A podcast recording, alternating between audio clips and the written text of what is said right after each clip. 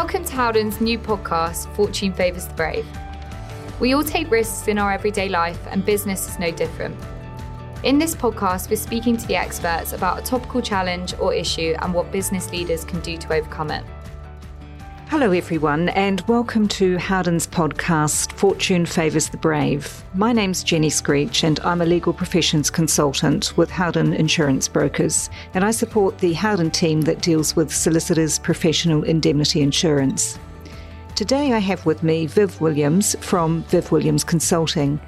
Viv is a specialist in the law firm space and advises firms on strategic planning and assists with buying and selling of law firms and mergers and acquisitions. Thank you for coming in today, Viv. Would you like to tell the audience just a little bit more about yourself and, and what you do? Hello, Jenny. Yeah, I'm, um, as you so rightly point out, I spend my time working with law firms. They um, sometimes age you, working with them for, for, a variety of different shape sizes, the good, the bad, and the ugly. So I work as a non-exec director with four law firms. I'm chief exec of a London practice and I'm chairman of a Manchester practice, all of which are adapting to the changes required for the legal profession to accept what the future holds for them. Okay. Now, Viv, we, we always start our, our podcasts with a bit of an icebreaker. And so, what I want to ask you is to tell us about an occasion when you took a risk, because our podcasts are all focused on risk and risk awareness, risk management. So, if you can tell us about an occasion when you took a risk and how it worked out for you. I've reflected long and hard on this question, and I have to say that. Um, I go back about 15 years to where we were running about 150 seminars in hotels all over the country. And this was in the days when CPD was in demand. We would have an average of 50 to 60 people per event. They were paid for events, and that was under the brand of 360 Legal Group. Unfortunately, in 2008, as you probably know, we had the crash in, in the conveyancing market. We had people saying we don't need CPD anymore. So the chances are that the pre-booked hotels that I'd booked spending thousands had great difficulty in finding a solution. We managed to find one. We also ran an annual conference and it's quite an amusing story, I think. Um, because of my name, I was allocated into the female wing of a hotel chain. so they, they thought the Viv naturally had to be a female. After the first day of the conference, after a long and arduous day, I had my key card. I entered into a room to find a young lady. I made my exit, apologized, and we've laughed about it for years to come. The hotel certainly got a, a roasting for sending me to the, to the wrong section. So that's certainly my risk and how I dealt with it. Thank you for that. So let's turn to talk about um, law firms, and and I know that you have a view that the the legal profession is is currently at a crossroads, and and indeed that's what we're calling today's podcast. And could you um, give the listeners some some more background? On what you mean by that and what you see as the current issues for law firms. I think what we've seen, and certainly in prior to the pandemic in 2020, we had a succession crisis that was facing the profession. We still have a contingent, although they are trading as limited companies, they still act as though they're running a partnership. They still treat the, the profession as a traditional partnership, even though their corporate structures have changed. In, in reality, what that means is if we had a succession crisis in uh, 2020, we've certainly got one today. Now, I'm acting on behalf of a top 100 law firm to find them some particular acquisition targets in certain geographical areas. Six months ago, I had a negative response from everybody in the area. They all said the same thing. We've done well out of the pandemic. We've got cash in the bank. We don't need to worry. We're okay for the moment. Thank you. In the last three weeks, I've had two firms come back to me and say, do you still have that buyer that's interested? Because we now like to think about whether or not we have that conversation about change. They've realized that they're all men of a certain age, not all men, of course, but a lot of them are men of a certain age that haven't adapted to what they should have done in terms of dealing with succession and exit planning. Okay. So, do you, in your experience, do, do some firms really leave it too late um, to consider their position and make changes? Without question. I think um, if you haven't really started planning for an exit strategy years ago, then it's probably too late even today. What we have is it, it's it's a tendency that the, the legal profession has found itself in a bit of a hiatus. It hadn't have to change. There's been no reason to. And the last two years through the pandemic hasn't given them any reason to change either because they've all done relatively well, particularly those involved in conveyancing, in um, private client work. They've all done relatively well, and they had CBILS and bounce back loans, furloughed staff, etc., which gave them the opportunity to have more cash in the bank than they had two years ago. It's only now they're starting to realise that they have to do something about it because the profession, without question, is changing beyond recognition. Technology is making a big impact. We're seeing IFAs, we're seeing will writers, we're seeing accountants all delivering legal services under their own auspices, and there's no reason why they shouldn't continue. Technology will make such a difference. Anything that can be processed will be. Okay. So even those firms that, you know, currently are operating a traditional law firm um, model and they're profitable and they're comfortable about their position in the market, I mean, what, what would you say to those firms? Should they be, you know, looking at the whole succession issue now? Well, the number of firms who've approached me, for example, um, I have one particular firm, very profitable, three and a half million turnover, two equity partners. They went into a limited company structure back in 2019. They naturally assumed that their their fee earners and their senior associates would want to become owners of their business. So they'd incorporated with the intention of letting those people buy shares in the business. When they offered it to their younger fee earners, everyone declined. Nobody wanted the responsibility of ownership. They want a good job, a good salary, do their job well, but they do not want ownership of a law firm. They've seen the rise in PI. They've seen the rise in bank debt. They know the challenges facing them. They don't want ownership. So where do those firms go? They either have to merge or find an alternative, which could well be private equity investment into, into their law firms. So those are the type of firms who didn't think they had a succession problem, but now do. Right. Okay. So, so what would be your top tips for, for firms in, in terms of what they need to do and, and what they should be looking at? Well, failing to plan is planning to fail. That sounds an, an old uh, an old expression, but it actually means something. Mm-hmm. And sadly, many of these firms don't realise what's going on around them.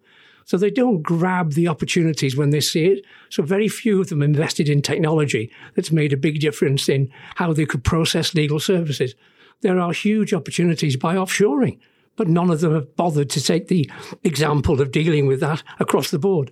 So there's things like the things like blockchain. So, for example, in a, a process service like conveyancing, there's absolutely no reason why small investment in blockchain can allow seller, buyer, estate agent, conveyancer, lender, all to see what's happening and updated in a live way.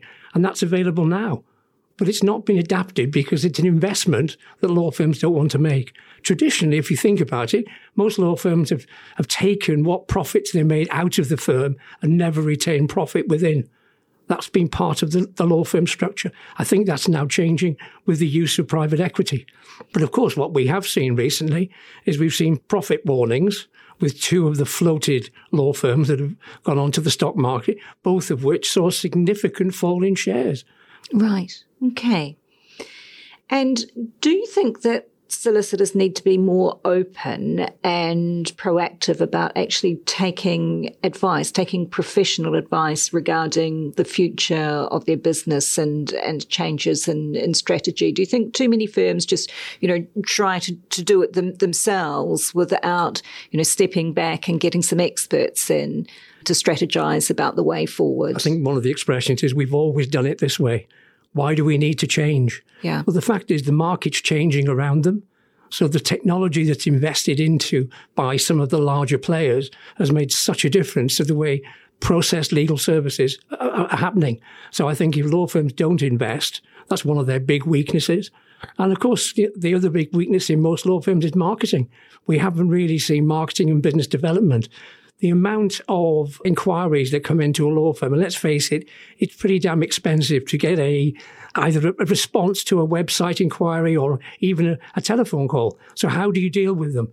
Well, unfortunately, it's the fee earner, the receptionist that deals with those calls. And therefore, the conversion of most law firms' marketing spend is appalling. So we see things 10%, 15% on average, whereas the the bigger players who've invested in business development are seeing things like 70 to 80% conversion of those inquiries. It's hard enough to invest to get an inquiry to come in. If you're not going to convert it, you're wasting your time.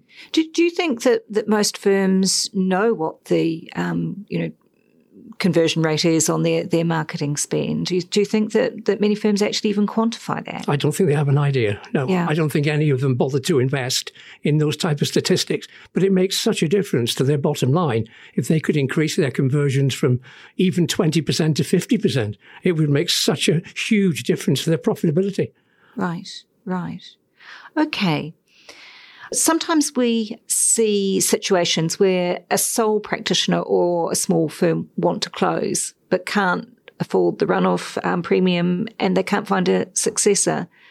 What, what's your advice for solicitors in, in this situation? What, what can they do? Obviously, becoming a successor practice, people are avoiding um, those type of situations and risks. So I, su- I suspect that the only solution for some of these firms is to look at maybe selling on a will bank so they may have to take advice from an insolvency practitioner. In fact, I've got several firms who are, are doing that currently. So they'll take advice from an insolvency practitioner. They may have to go through a form of pre-pack, uh, which allows them to come out the other side. But then there's some value in the will bank. So if the wills can be sold in terms of lasting powers of attorney, trusts with eventually probate, an annuity of maybe 10 or 20% of that value could well be paid back to the estate or to the actual, to the business itself. So they will receive some solution. But as of successor practice, very few people would want to take that risk. Okay, so so again, it goes back to the the importance of if you find yourself in this situation, getting some help and getting advice on what you can do. Taking some professional help and getting some guidance as to what they can do and what their options are. And I think that's that's the, the best advice I can give to anyone in that position. Thanks. Just want to talk to you about the, the new freelance model that the SRA introduced in 2019, which, as we know, enables um, solicitors to hold themselves out as solicitors and, and practice without going through the, the SRA authorization um, process. And also, there's, um, you know, if you're not undertaking reserved legal activities, you don't don't need um, PI. Um, if you are, you need PI, but you don't need your um, MTC cover. Do you see this becoming a, a more popular option in the future? I think we have to look at that model and the consultant solicitor model as being part of what the future holds. If the lawyer, younger lawyer, doesn't want ownership of a law firm, where do they go? they have to look at consultant solicitors. And if you look at the consultant solicitor model, you've got a number of players in there, all of which have around 400 consultant solicitors each. But you've got one firm, I won't mention names, one firm turning over 35 million, another firm turning over 16 million. So if you look at, if you divide the simple numbers of 400 into their turnover, then each individual consultant solicitor is generating about 50,000 pounds in the smaller version. So it's not sustainable. And I think the difference between a solicitor who can go out and generate their own work, eat what you killed, so to speak, is very different from when you work for a law firm that that law firm has a marketing budget, has marketing spend, and actually generates leads for you. So you do the work, but they're fed to you. So it's a mm. very special type of solicitor that can go out and win their own work, whether they be individuals working for other firms or working for several firms at the same time. It's not easy for those guys to make money. And I mm. think it's going to be very difficult. And if they are making lots of money, why would they become a consultant solicitor in that model? So I think there's a limitation as to how many people actually have the skill set to, to do that work. But in terms of individuals doing non reserved activity, it's a growing trend without question. Yeah. Okay, and and finally, um, Viv, what would you say to any solicitors out there today who are currently thinking of of taking the risk and setting up their own SRA um, authorised practice, either as a sole practitioner or a small firm? What what would you say to them? Well, I'd probably say don't. But in reality, what I would say is that make sure you have a strategic plan, a business plan that's laid out clearly with the amount of funding you might require to be able to run the business. Because I think if you haven't got something niche or specific to become a generalist solicitor in this current crop and this market, you're actually asking for failure. So if you've got something which is specialized niche that you can actually go out and market, then there's no reason why they shouldn't. But to go into a full service law firm, starting up even as a sole practitioner, I don't think will work in this current market. So we are seeing new firms, but if you notice, they've all got an edge, something that's different. So they're not the standard high street sole practitioner or startup that we normally would see. They're very different from the old fashioned ones. And there's nothing wrong with that. If you've got the right model, the right strategy, the right funding behind you, there's no reason at all why individuals can't be a success.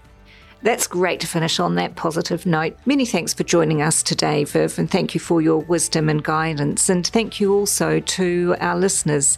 We hope that you will join us again because we're going to be bringing some more podcasts that are specifically for solicitors in the near future. Thank you for listening to this episode of Fortune Favours the Brave from Howden. To hear more episodes and subscribe to our channel, search Fortune Favours the Brave on your favourite podcast app.